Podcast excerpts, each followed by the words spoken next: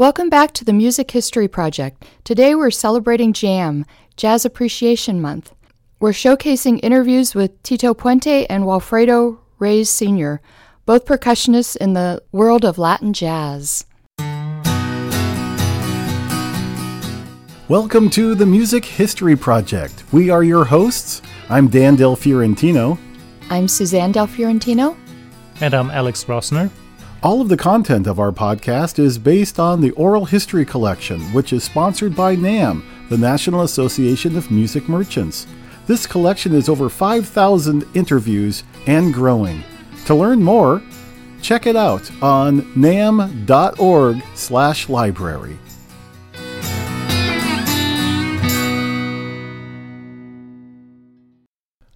Hello, we're back. Today's episode about Tito Puente and Walfredo Reyes uh, is about Latin jazz. And uh, Dan, we're starting with Tito Puente. Isn't this great? Oh, I'm so excited. Jam is a very fun month for all of us jazz fans out there. You know, it originally started as Jazz Awareness Month in New Orleans, I think about 1980.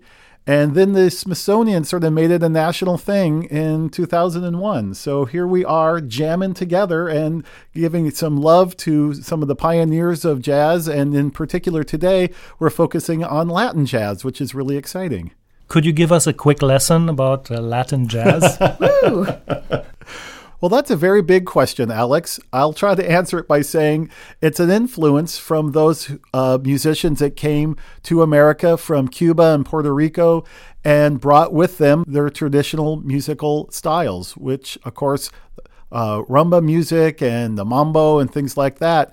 And great flair with great flair. I think that's what I think of when I think of Latin jazz is you are not sitting on your hands playing or listening to uh, people like uh, Xavier Cugat and um, uh, Pupi Campo and people like that. It's, and of course, the, the next generation was uh, Tito Puente, the legend, the jazz, absolute jazz uh, icon.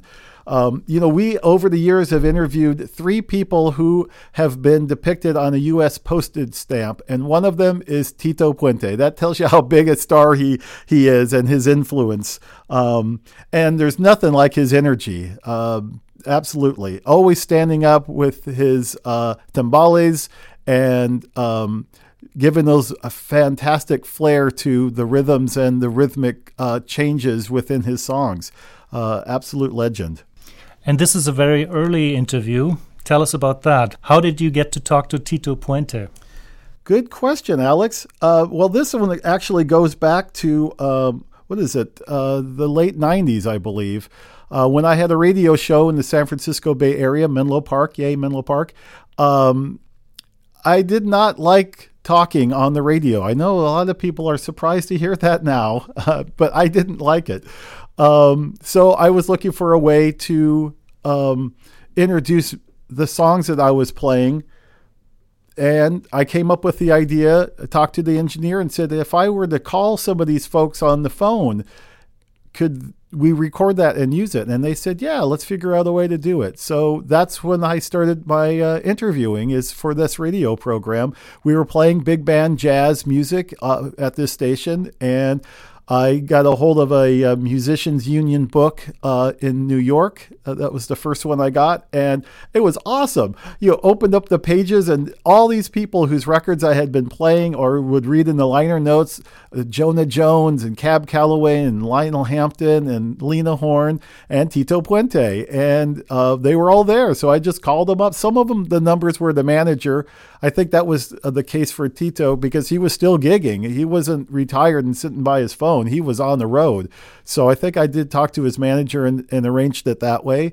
And as you were about to hear, he was very uh, compliant. He was very happy to talk about it and answered uh, probably even the dumbest of my questions.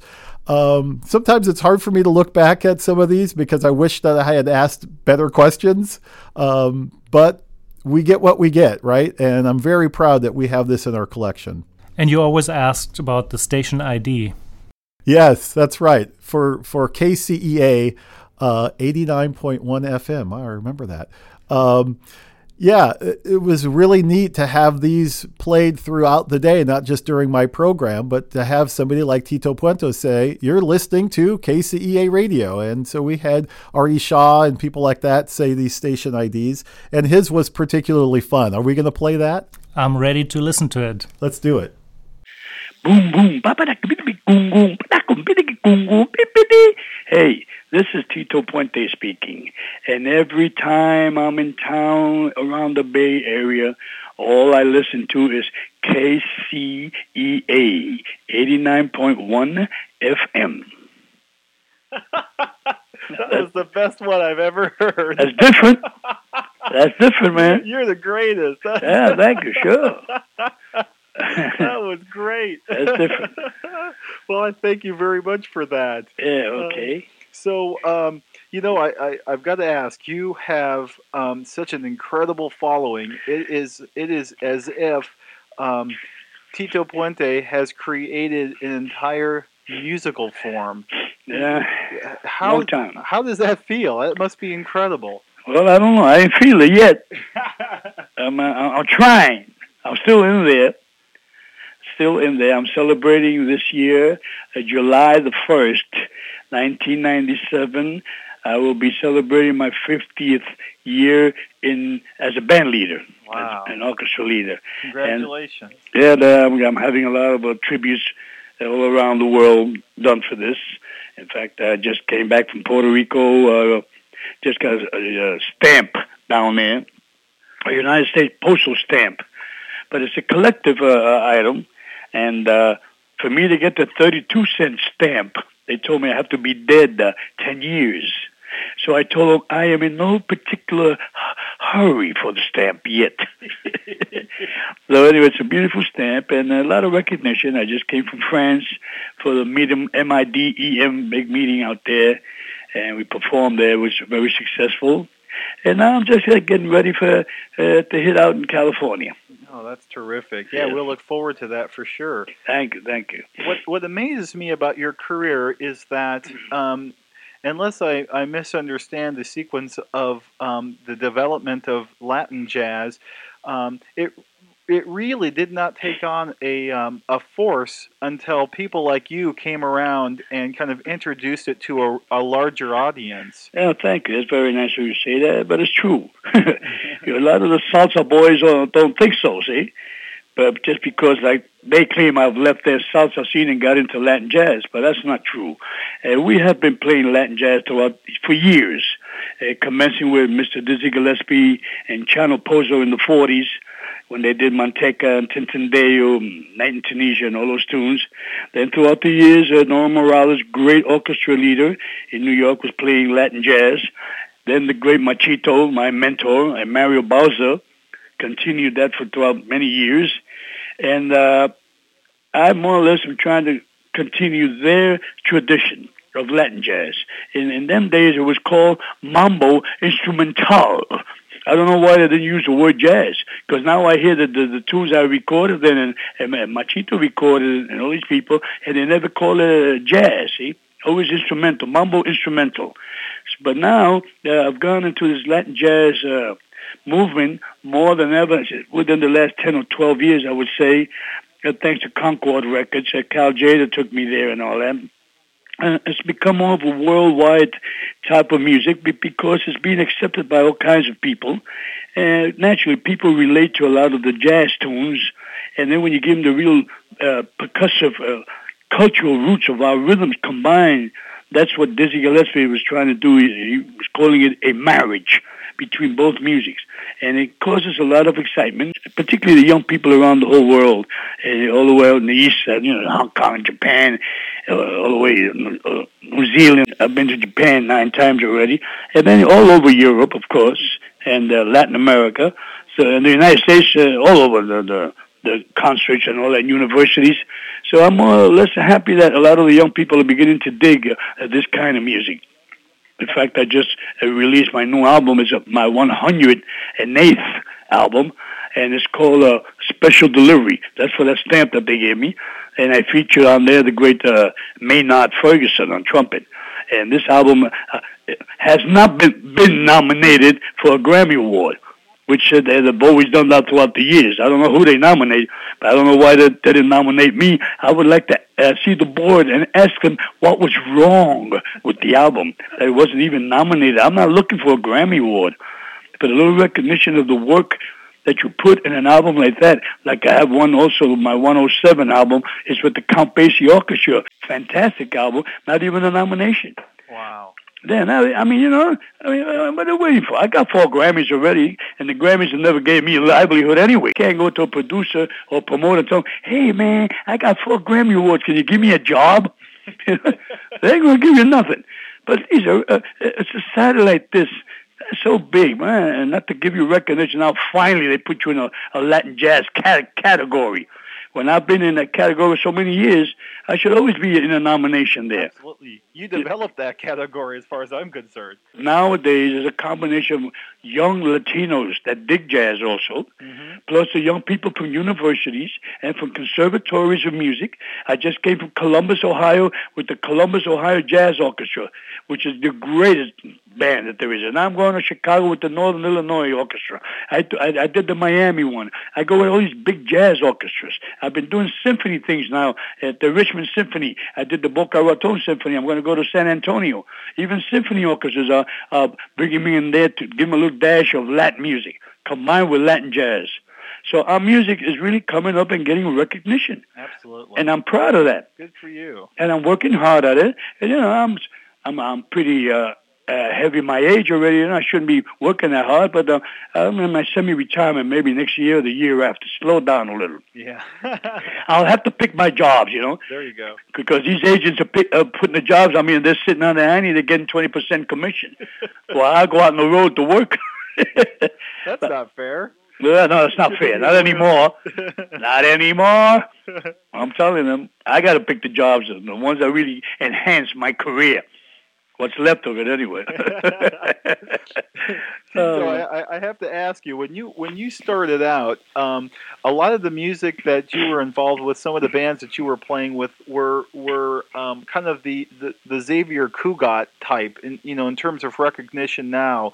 Um, it, it- bongos and and uh, conga music and, and things like that. right. Um, how did you um, how did you feel when you were uh, first starting out? Did you did you have dreams of being a band leader, did, or did were you just happy playing in the bands? Well, well, mine's a long, long career. And actually, I started with my musician as a musician, studying and all that. Now, when you mention the Xavier Cugat name, I never played that kind of music to start off with. You see, he, he had that commercial type of music, and he was into movies, and he was the king of the rumba music. He really made our music uh, known throughout the world also, see. But I started with the mambo and the cha-cha, the popular music that we used to play in ballrooms and all that.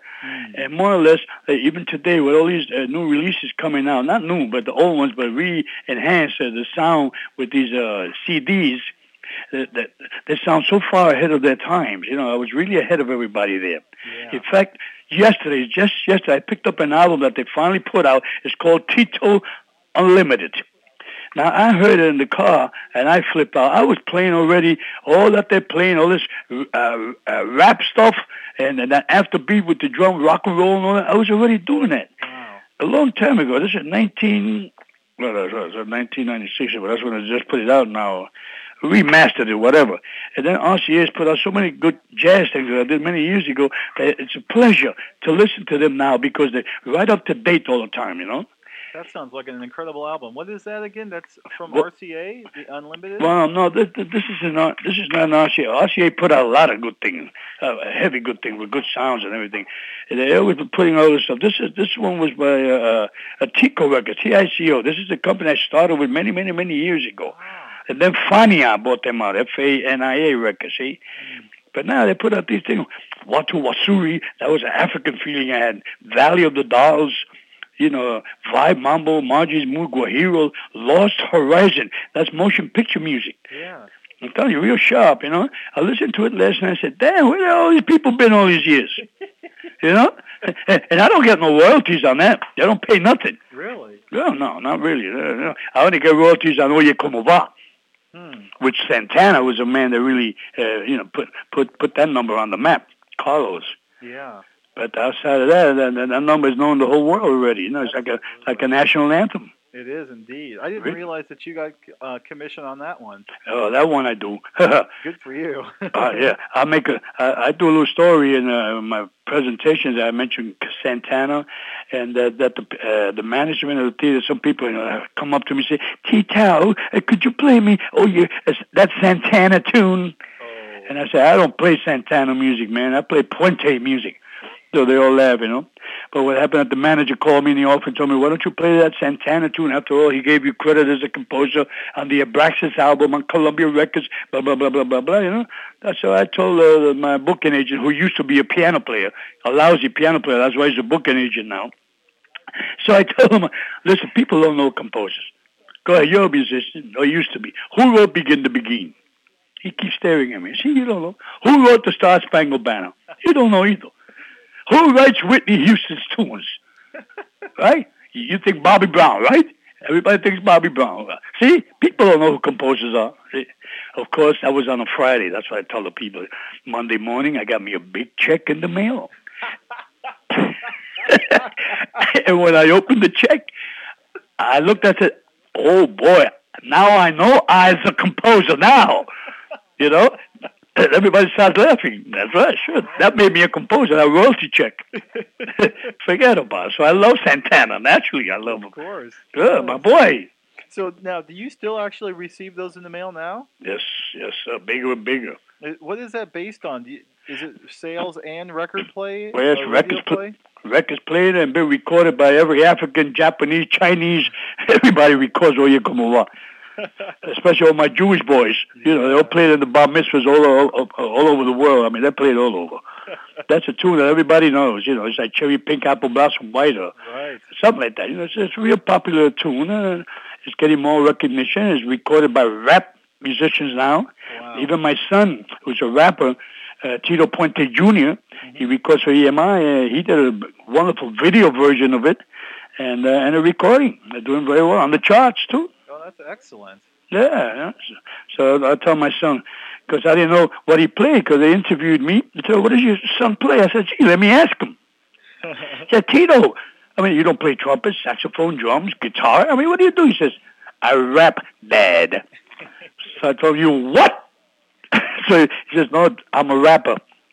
So he's a rapper. So I told him, "You mean Tito that you recite the tunes? You don't even sing them?"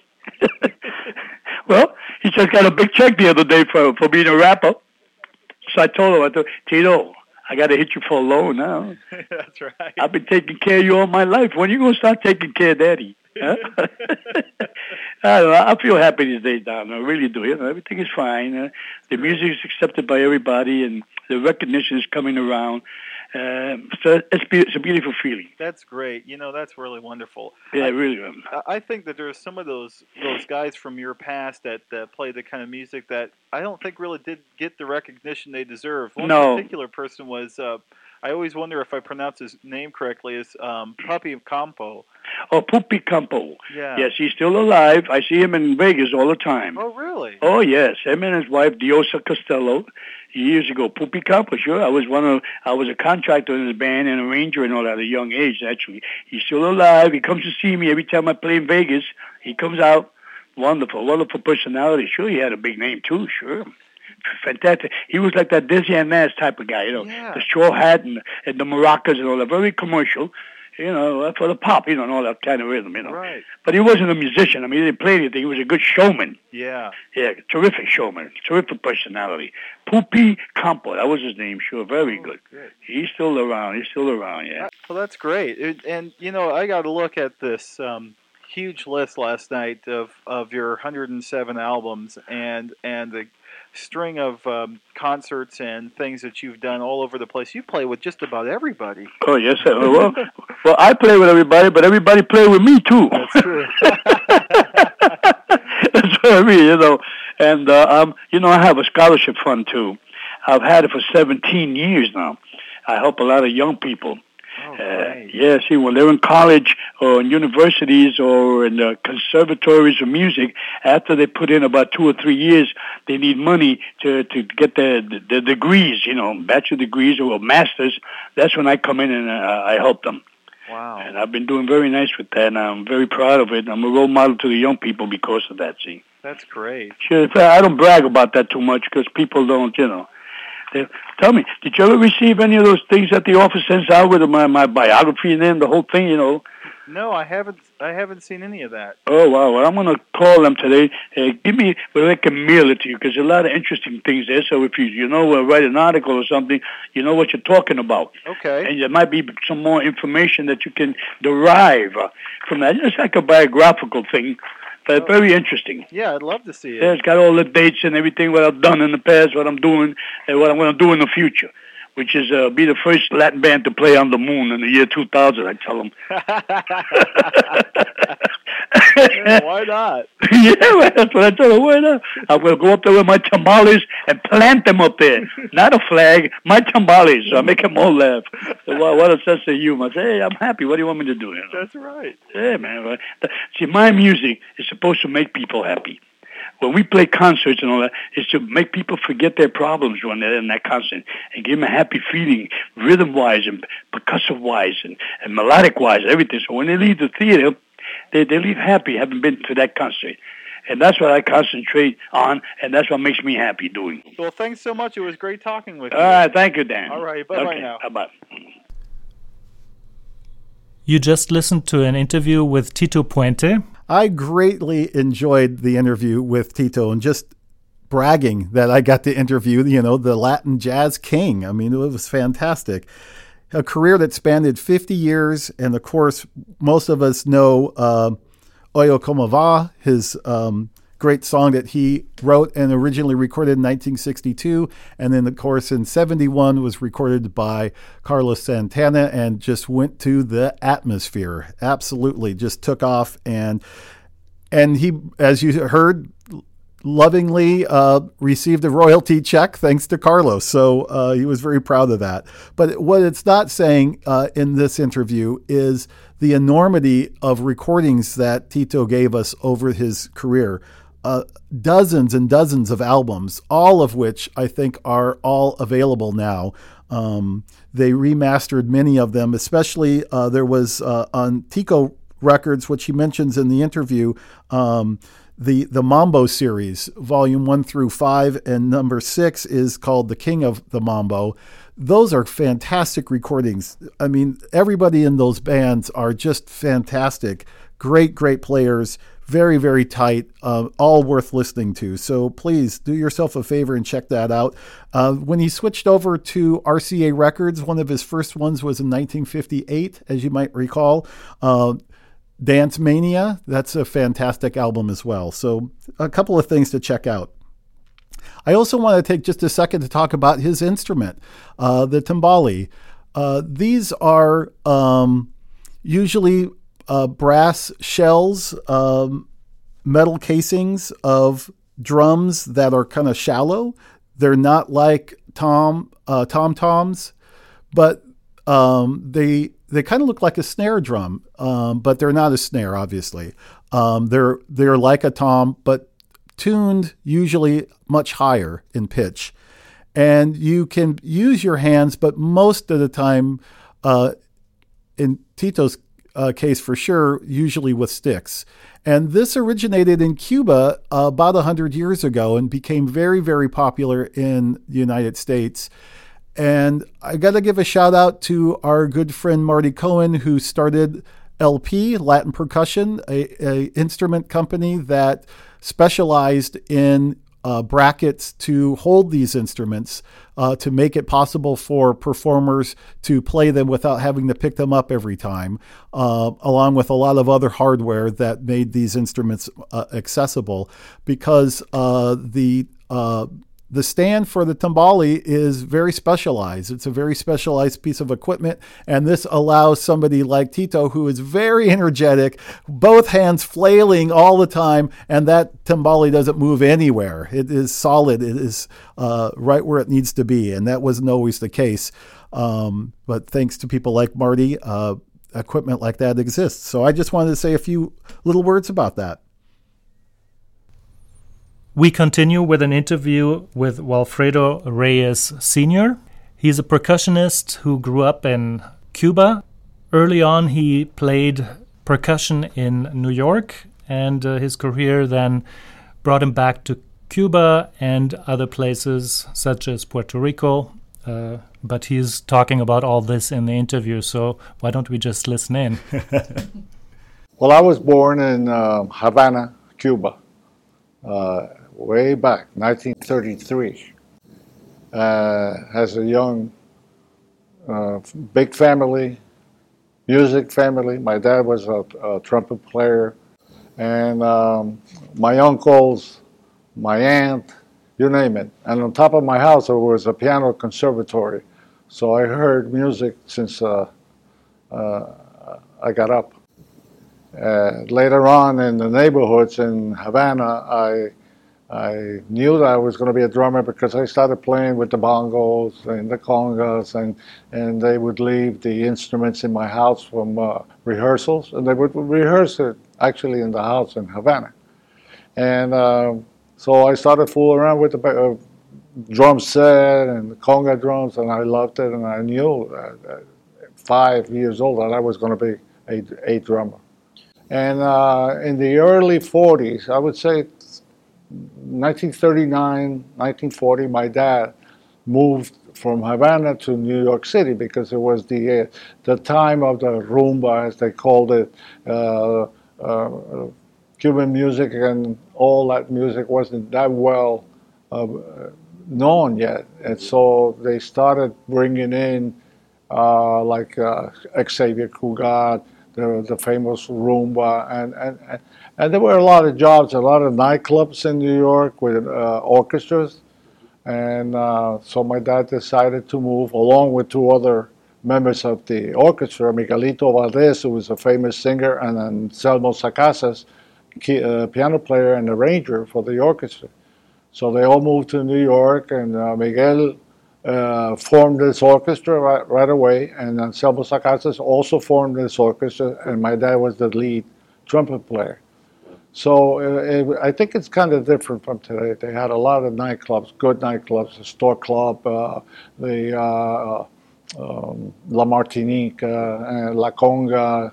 Uh, so all around Manhattan, you, you could find clubs where that music was being in, introduced. Later came the mambo, the cha-cha-cha, the pachanga, and the story goes on and on and on until today. So we moved to New York, and uh, I remember 156th Street and Amsterdam between Broadway and Amsterdam. That was our best uh, first apartment. And then um, I think I started at the third grade in school, and we, we, didn't go back, but I did go on my summer vacations from school to Havana. Uh, we always traveled there. And then we moved to what they call Hell's Kitchen so my neighborhood and my schools where I grew up was uh, 49th Street between 8th and 9th Avenue. And I went to PS 17 on, on 48th Street and PS 51 on 45th Street between 11th and 10th Avenue. PS 17 did, didn't have uh, a, a, music program. We sang, you know, the Star Spangled Banner in the, in the mornings America. We had like a music teacher who teaches the, the hymns and things like that. But I did have a private teacher. I was already, uh, my dad decided, he, didn't, he didn't want me to be a drummer. He always said, be a piano, piano player because you don't have to carry stuff. Uh, and you're the leader, you make double. Uh, okay, but I did take some piano and uh, I didn't like it, so back to the drums. But uh, he got me a teacher, a very good teacher. His name was William V. Kessler on 48th Street, and the drum lessons were three dollars, and uh, it was very good. So I started the rudiments, the pad, uh, the book, and so on, so on. I started uh, actually playing when I was 15, and uh, the first show I played was at the La, La Conga. I think they changed the name on on on 51st, and it was Basin, Basin Street. And there was uh, two Rumba bands there. And I went in as a sub. I was only 15. Uh, and Billy Daniels, who was a great singer, because he was the old black magic man, right. came in and his piano player's name was Cecil Payne. But they came in, they did the show, and I had to play, and I was scared and nervous, and uh, because he had a lot of fast things, you know, and uh, that was it. That was my, my, my kind of first intro to to music. And and when we, we when he finished, he said to me, "You did good, kid." No, thank you. Nice. Coming from him, he was an amazing singer. Over the years, Walfredo has played with some top notch musicians. He's played with um, Tito Puente, of course, Philly Joe Jones, Jose Fajardo, Louis Bellson and Sammy Davis Jr. Unbelievable career. Absolutely. Well, here's the thing that strikes me about Walfredo. He, just his exuberance about his music is so fun. I mean, it was really right up there with some of those great classic Latin jazz band leaders, like we think of Xavier Cugat and Tito Puente and people like that who were showmen. And this music was all about getting people out to dance, right? So the mixture of these sounds came from the dances. So when we think of pachanga, for example, I mean, well, that's a huge influence from the merengue, and adding these different tastes and different styles, I think, was really very exciting for these guys. Blaring horns, you know, watching the ladies twirling on the dance floor, uh, the excitement of all of that, I think, was incredible. And the popularity of it moving from Cuba to the United States, particularly in New York uh, at first, and then, of course, expanding to other places, uh, other hotbeds, including Miami and later Las Vegas. Was really contagious. And I think that that's really kind of the fun part about thinking about these bands and how they exploded in popularity was dancing it was all about dancing. And when you think of lively music, th- that's exactly what it was all about getting people to get up and move. New York was a melting pot of music, especially Latin uh, jazz.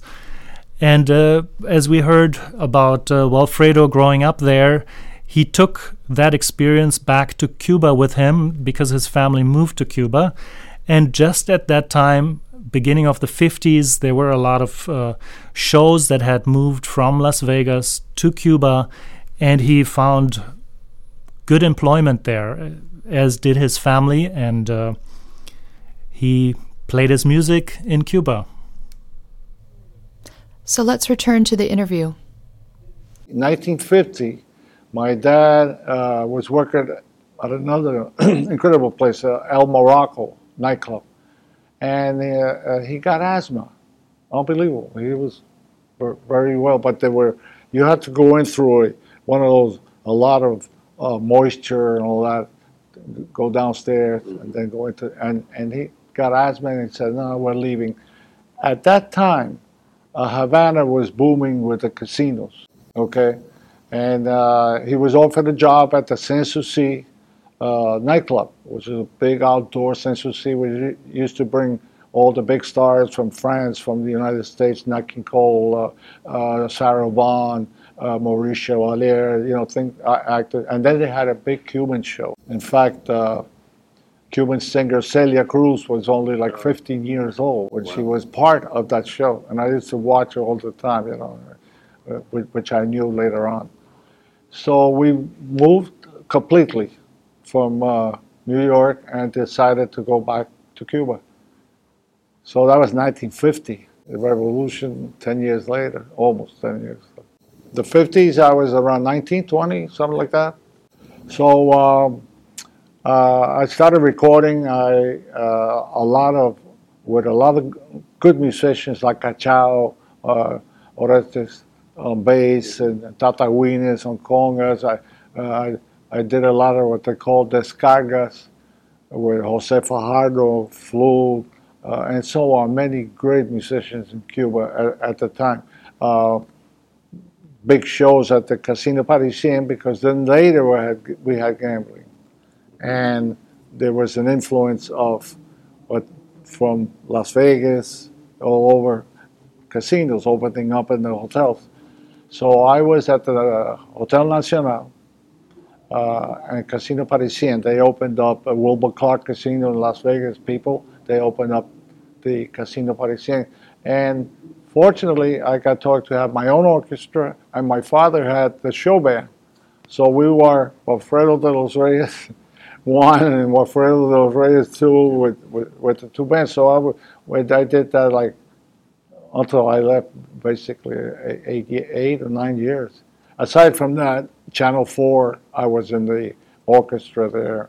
The, the, yeah, yeah, but they, they called it those days a staff orchestra, uh, 30 musicians, and we did all the TV shows. And uh, Cuba was very advanced in comparison. You know, it was USA and, and Cuba, Mexico, Argentina. A lot of uh, singers and and uh, acts from Argentina, from Mexico, especially great singers.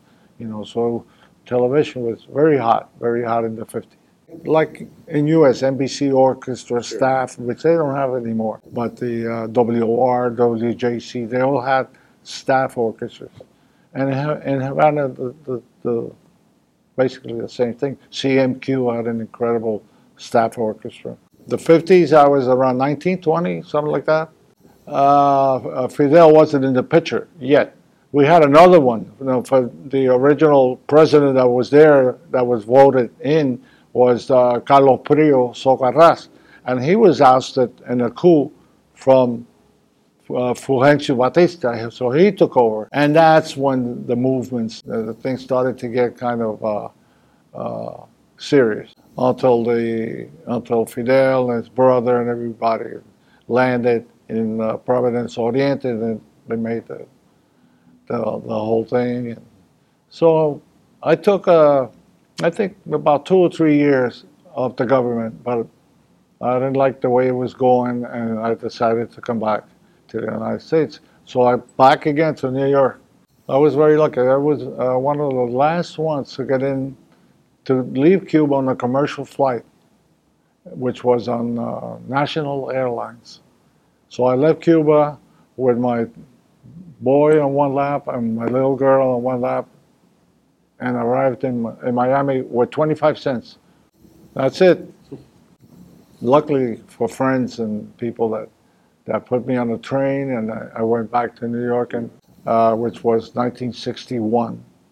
After, I think about a year or two in New York, uh, we got a good contract with a friend of mine, uh, a keyboard player, alto, bass, and drums and we got a great contract to go to the El San Juan Intercontinental.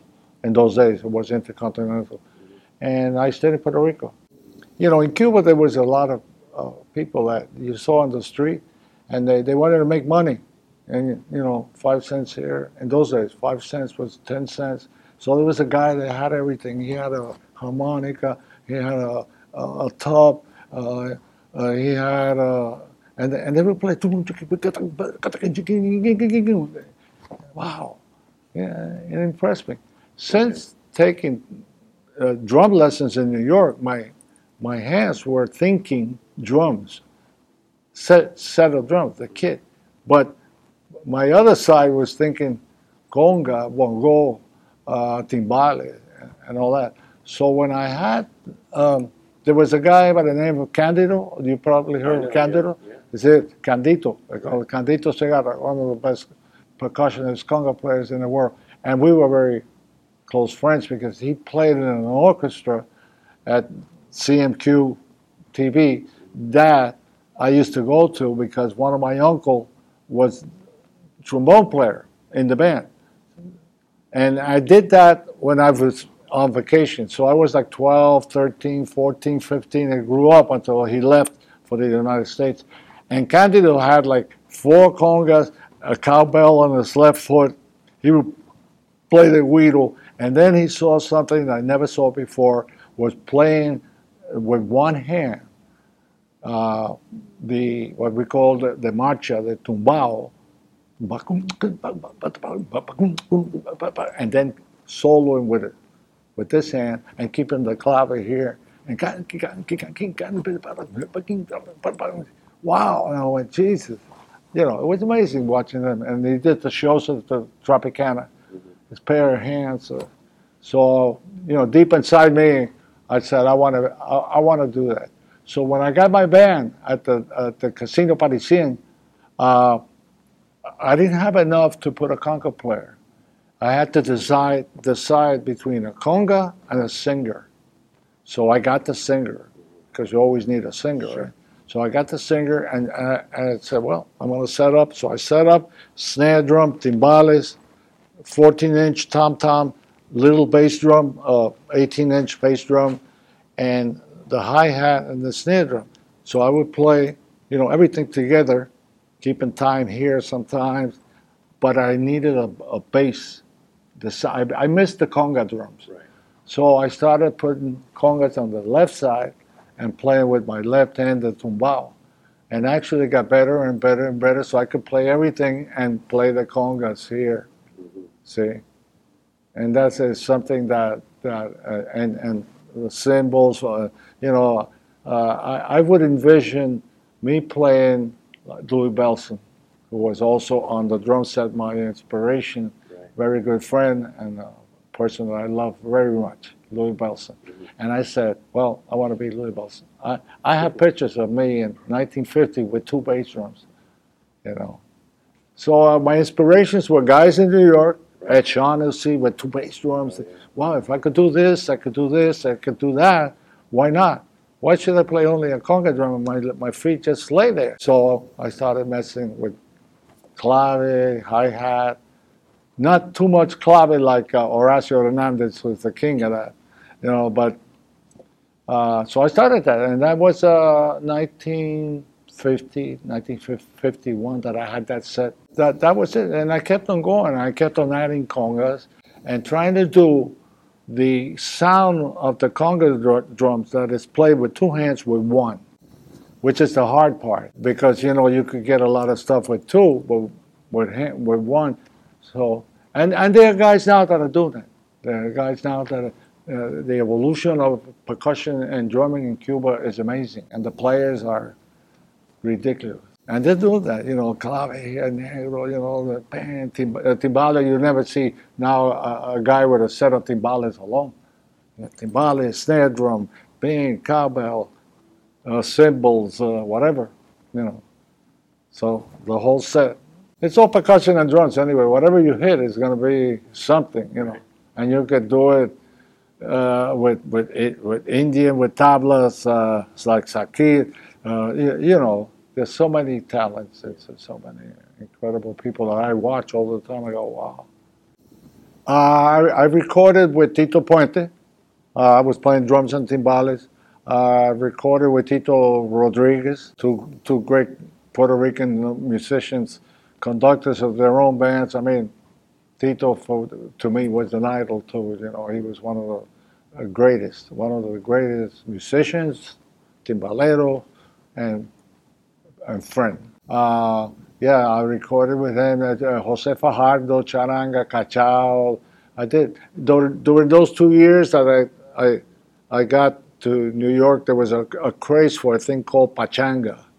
It came after the cha cha cha. So I used to do the shows with Eduardo Davidson, who was the inventor of the pachanga in Cuba. So I was fluent uh, on playing pachanga, you know, which was different than they they played it different in New York than in Cuba. There was always a, a conflict uh, that that was very funny because I used to go to Cuba and and they, they played different than they play in New York. Although the history of New York uh, Latin scene is, is something else. It's another chapter, you know, because of, of, of all the ethnic backgrounds from people from Puerto Rico, uh, Santo Domingo, Colombia. You know, it's a it's a mixture. So so everybody puts in their their influence, and it's it's great. You know, it's just fabulous. And then I went to Las Vegas, from Puerto Rico, Las Vegas, and there was 10 years. There was a Cuban show um, playing at the Thunderbird Hotel, and yeah, I forget the name of that show. It was a very famous show, uh, but it was a Cuban show, and in those days it was hot. Uh, something happening in, from Cuba in Las Vegas, so they they called me, and I accepted and I moved to, with my family. At, at this point, there, there were already four, five, five children, five, uh, my wife, and and, and uh, to Las Vegas. So I did that show for about two years, 1970. Then I went on. I stayed. Uh, I played with Abbe Lane, uh, uh, Richard Little. Uh, you know, like going to Las Vegas, Lake Tahoe, Reno. One that was incredible was Juliet Prowse, Debbie Reynolds. It's funny because I met Debbie in Havana when she did Singing in the Rain. And they went to Cuba to promote the movie. And we were kids because we were the same age. We were kids. And and then I had the the, the honor, I would say, to play playing drums for her in uh, Las Vegas at the Desert Inn Hotel. So that that was uh, very interesting. And, and many more people played for uh, Milton Berle, Jimmy Durante, all the all the old guys, Dean Martin. I, uh, I did a lot of the, the shows that that Jerry Lewis does, you know, for the uh, muscular dystrophy. Um, and I was a house drummer at the Sands Hotel, who the conductor was uh, um, Don Vincent. And Don Vincent was the conductor for Wayne Newton.